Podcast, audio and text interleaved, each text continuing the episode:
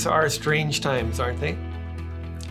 As COVID 19 has inched closer and closer to home, we're dealing with new realities. Uh, we're using phrases like social distancing. Uh, people are debating the difference between preppers and hoarders, those who are taking reasonable precautions, and those who seem to be preparing for the apocalypse. Opportunists have created a black market for products like uh, face masks and Lysol and hand sanitizers. And of course, the biggest question on everyone's mind has been why is everyone buying so much toilet paper? We know that we should have a supply of the basics that we might need if we face a quarantine, but the rush to buy toilet paper has been unusual. Paul Marsden calls it retail therapy. He's a consumer psychologist at the University of Arts London. And he explains the rush to stockpile toilet paper as a, a way of managing our emotions. He said, it's about taking back control in a world where you feel out of control. With the coronavirus, it's what we don't know that makes it feel so makes us feel so powerless. Nobody knows how far it'll spread. Nobody knows how soon it'll be resolved. Nobody knows when it might affect us or someone we love. And when it feels like there's nothing we can do, we can't control it, we just buy some more toilet paper, even if we've got all the toilet paper we need. And when it feels like that, we, we try and reassure ourselves. Reassure, reassure ourselves with the thought, at least I have control over something. One of the reasons we end up turning to re- retail therapy when it feels like life is out of control is that's what everyone else is doing. It, it doesn't feel particularly rational, but we don't have any better answers. Last week, we started a series in the Psalms where we were uh, looking at Israel's oldest playlist. It's a collection of songs that God's people wrote to cope with the highs and lows of life. Today, I'd like to look with you at a song that David wrote. Eh, he was Israel's most famous king. And while he never fo- faced COVID 19, he did feel powerless in the face of overwhelming circumstances. But instead of buying toilet paper or looking to retail therapy to help him, he turned to God and found his confidence in him. He experienced courage, hope, and assurance hope in God. That might sound like a cliche. Find your confidence in God. But the confidence is real, and God does something powerful in our lives when we turn to Him. You might like the sounds of, sound of those words, but wonder how do you actually get that? Uh, let me first read David's song and then walk you through the steps that he, he gives us to find confidence in God. Uh, if at this point you want to pause the video and go grab a Bible, I'll, it'll help you follow along. If you haven't already, you may want to download the handout as well. It'll give you a roadmap for the message and help you to uh, just track with me as we're going through this passage. I'll read now from Psalm 27, verses 1 to 14.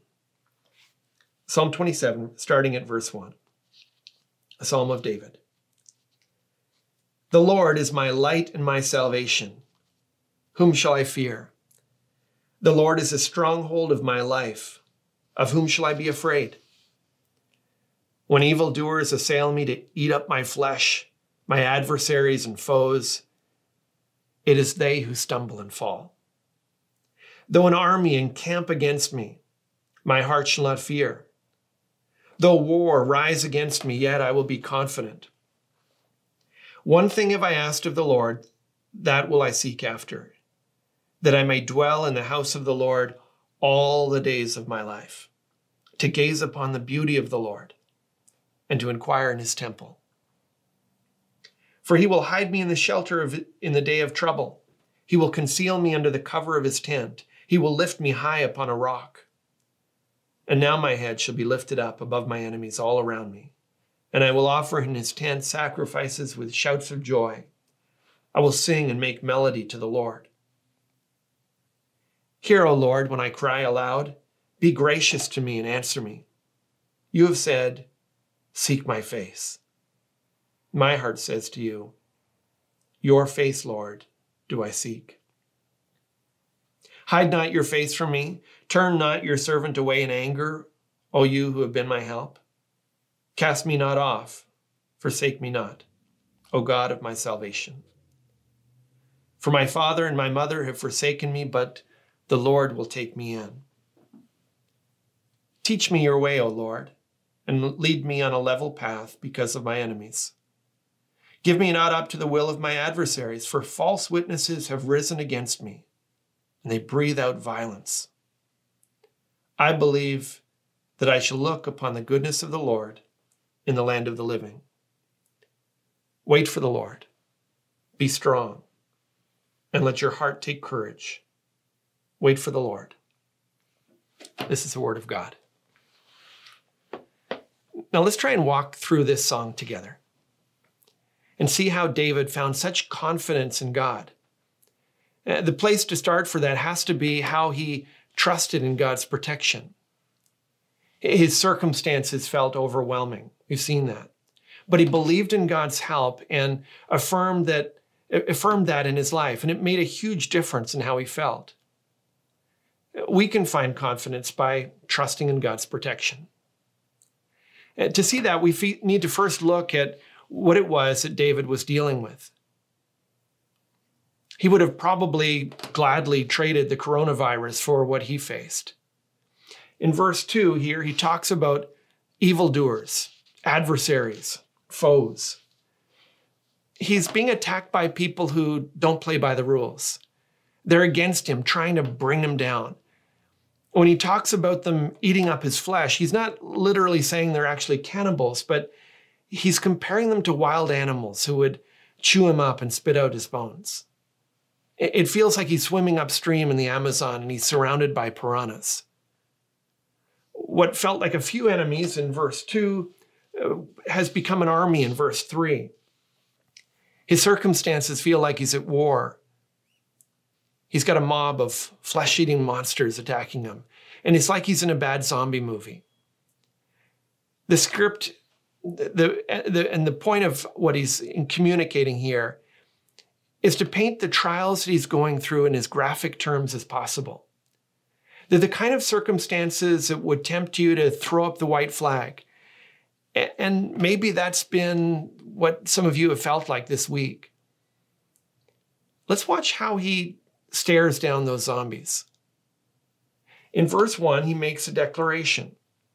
He says, the Lord is my light and my salvation. Whom shall I fear?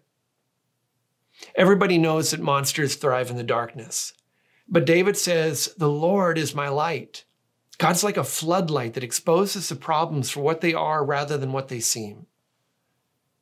He calls God his salvation because he, he, he sees him as the stronghold of his life. God's his fortress, his bunker, he makes him feel secure. But it's not automatic. He doesn't, he doesn't have these strong, confident feelings as he passively worries about all that's facing him. In the face of the challenges that he's going through, he vocalizes his trust in God. He expresses his faith in words and it, it energizes him. He says, You're the light for my darkness. You're my rescuer and my bunker. What do I have to be afraid of? What do I have to be worried about? With you on my side, it'd be crazy for me to give in to fear. Now, David's prayer here presumes a relationship with God that might not be a reality for you right now. But if you do know Him, you strengthen your confidence in Him by affirming your trust. You put your trust in God into words as you stare down your fears. And as you do, COVID 19 begins to feel a little bit more like Y2K. It's not nothing. It's, it's not something we should ignore, but now it's no longer something that we should fear.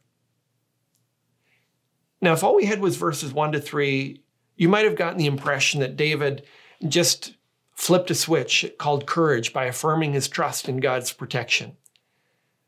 But it wasn't just a one time thing. The thing about trials is that they just keep on coming. And there's a period between the start of the battle and the point of God's relief. And it's during that period when we have to wait and our faith is tested. That's when we ought to uh, keep finding our, our, our, our, our confidence by trusting in God's protection. If you look at verse 13, David says, I believe that I shall look upon the goodness of the Lord in the land of the living. He knows God and he knows God's goodness. And so he has confidence in how the story ends. But watch what he says in verse 14 Wait for the Lord. Be strong and let your heart take courage. Wait for the Lord. And at first you're thinking, well, who on earth is he talking to? Maybe you're picturing him speaking to a group of people with less faith that he's trying to encourage. But the verbs here are in the singular. It's it's just directed to one person. And and if you look back in the psalm, there hasn't really been anyone else in, in the song that might fit the bill of who he might be addressing. I think he's talking to himself. I think he's preaching to his own heart. Forced to wait, he takes the truths that he believes and affirms them again and again. He calls himself to lean on his faith and wait on his God because you will either preach to your heart or you will listen to your heart. By faith, you can declare where your hope is and command your feelings to follow, or you can just follow your feelings and wonder why God doesn't make more of a difference. I think this is where all those Disney movies can let us down. You know, the ones where the message is all we really have to do is follow our hearts? Well, if you follow your heart in the midst of COVID 19 or any other trial or storm, you're likely, likely to follow it straight down into a well of depression. Our feelings aren't feeding us healthy messages right now. This isn't a time to be listening to your heart. It's a time to be preaching to your heart. We find our confidence by trusting in God's protection. We also find our confidence by seeking God's presence. We're not going to feel courage in this battle with a pandemic if we're just binging on news and Netflix. But God does something in us as we draw near to Him. We find confidence by seeking His presence. Now, that might seem strange to you. God is everywhere, so why should I have to seek him? Well, God is everywhere, but his nearness must be sought. You might spend the next couple of weeks holed up in your home with your spouse, but that doesn't necessarily mean that you share the time together. People can live together and still ignore one another. In the midst of David's trial, he seeks God's presence. He seeks nearness with him. He says in verse 4 one thing have I asked of the Lord, that I will seek after, that I may dwell in the house of the Lord all the days of my life, to gaze upon the beauty of the Lord, and to inquire in his temple. David feels like he's under attack from an army of flesh eating zombies. But if he had to boil down his heart's desire to just one thing, he says, I want to be where you are, God. I want to dwell with you. I want to be near you. I want to fix my gaze and my thoughts on, on your beauty, on your perfections, the perfections of who you are. I want to inquire of you. I want to talk to you and learn from you. He expresses that, that heart to God to be near to Him. He's responding to the invitations of God throughout Scripture here. In verse 8, David says, You have said, Seek my face. My heart says to you, Your face, Lord, do I seek. It, reminds me of times in my life when my kids were young. They'd be working on a drawing or some Lego creation and they'd say, Look, Daddy. And sometimes I'd just be too tired or distracted and I just glance over quickly and I say, Oh, that's nice, good job. But then they'd come over and they'd put their hands on my chin and they'd pull me over and say, No, really, look, Daddy. God wants us to seek his face. He wants our full attention. If you were to ask David where to look for that, he'd tell you to go to the house of the Lord. You can see a reflection of God's beauty in a, in a sunset or a mountain peak or a newborn child. But the place where you see God's beauty the clearest in the, is in the worship of his people. The idea that you can be spiritual but not into organized religion would have been completely foreign to him. It's an idea that's foreign to the Bible. In verse 4, David wants to move into God's house. He's ready to pack his bags, leave the palace if it'll mean being closer to God's presence. God's, God meets us as we seek his presence. Look at what happens as David seeks him. In verse 4, he feels wonder as he gazes on God's beauty, as he considers his perfection. In verse 5, he feels safe as he reflects on God's protection. He pictures God hiding him in his shelter and concealing him in his tent. It's like David's been vulnerable and exposed. He's been on the run from all his troubles and God's snuck him into his tent. He's brought him into a place of refuge and safety.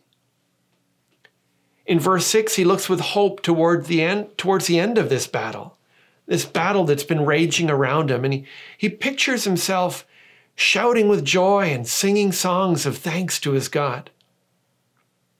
And then in verse 10, he feels the assurance of God's faithfulness. He says, for my father and my mother have forsaken me, but the Lord will take me in. We don't know a lot about David's relationship with his parents, but it seems in, in the early years that whenever anything is important, anything important is happening, all of his brothers are there while David is doing chores. Even at one point, when the prophet Samuel invites the family to a special meeting to appoint the next king, David is left in the fields looking after the sheep. He's the Cinderella of the family. But in God's presence, he doesn't feel like that. He feels like he's on top of the world. He feels safe and secure and assured. God notices him. God cares for him. God's faithful to him. And if we're going to find confidence, we need to seek God's presence the way he did. We need to set aside time to pray, set aside time to reflect on how God has revealed himself in his word. May mean taking time to digest this Psalm of David and making it your own prayer. Tell God that you want to be near him, that you want this kind of relationship. So we find confidence by trusting in God's protection and by seeking his presence. But finally, David teaches us that we find confidence by pursuing God's will. The security that faith in God can make possible requires that we treat God as God and that we trust His will as good. We find confidence by pursuing God's will. Now, David shows us why it's so important to seek God's will in our lives. In verse 10, we already saw that his parents had forsaken him the two people in his life that should have guided him have given up on him. And that could have left David vulnerable. But then in verse 12, he describes some of the threats he's facing. He's, he says there are false witnesses have risen against me and they breathe out violence. If you have people around you who are lying to you, it makes you vulnerable. If you have people making threats, you're going to feel the impact of that stress, opposition, mis- misinformation. Those things can make you do some foolish things. You begin to act irrationally and buy more toilet paper than you'd ever need. That's why, even though he's confronted by people who look like they have fangs, David asks God to teach him. In fact, to guide him morally, spiritually, practically. He knows that there's no security outside of the will of God. So in verse 11, he prays, Teach me your way, O Lord, and lead me on a level path because of my enemies.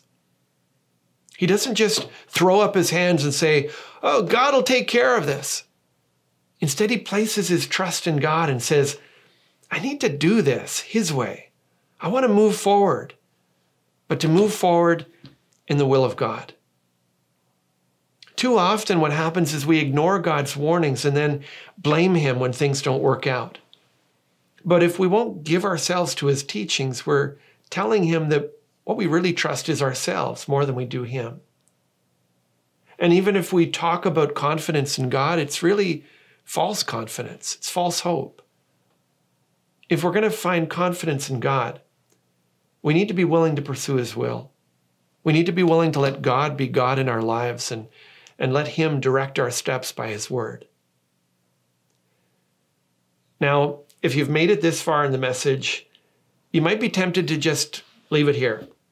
Might just feel content to just listen to how David found his confidence in God. But I hope you won't do that. This is about you and your confidence in God. I want to urge you to find that confidence in Him by trusting in His protection, by taking some time right after this message to tell God that you trust Him. Remember who He is, remember what He's done, and then verbalize your hope. And then keep doing that as you wait for relief. I also want to urge you to seek God's presence. Binging on news and Netflix won't fix this. Let Him take you by the chin if necessary and focus your attention in His presence. Set aside time right after this message to, to draw near to Him. And then keep drawing near. Keep seeking Him. But don't come in. Don't, don't just do that. Don't come into His presence if, as if you're not willing to listen to Him because God's too dangerous for that. He's too holy for that.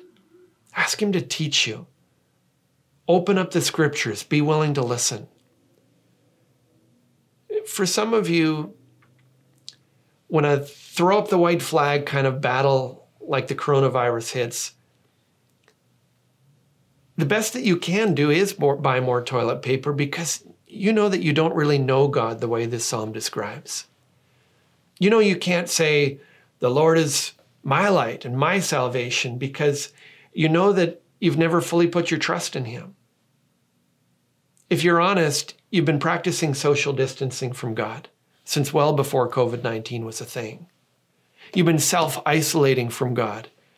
And now that you find yourself in, in, in, a, in a situation where in your need, you just you feel how far away from him that you really are.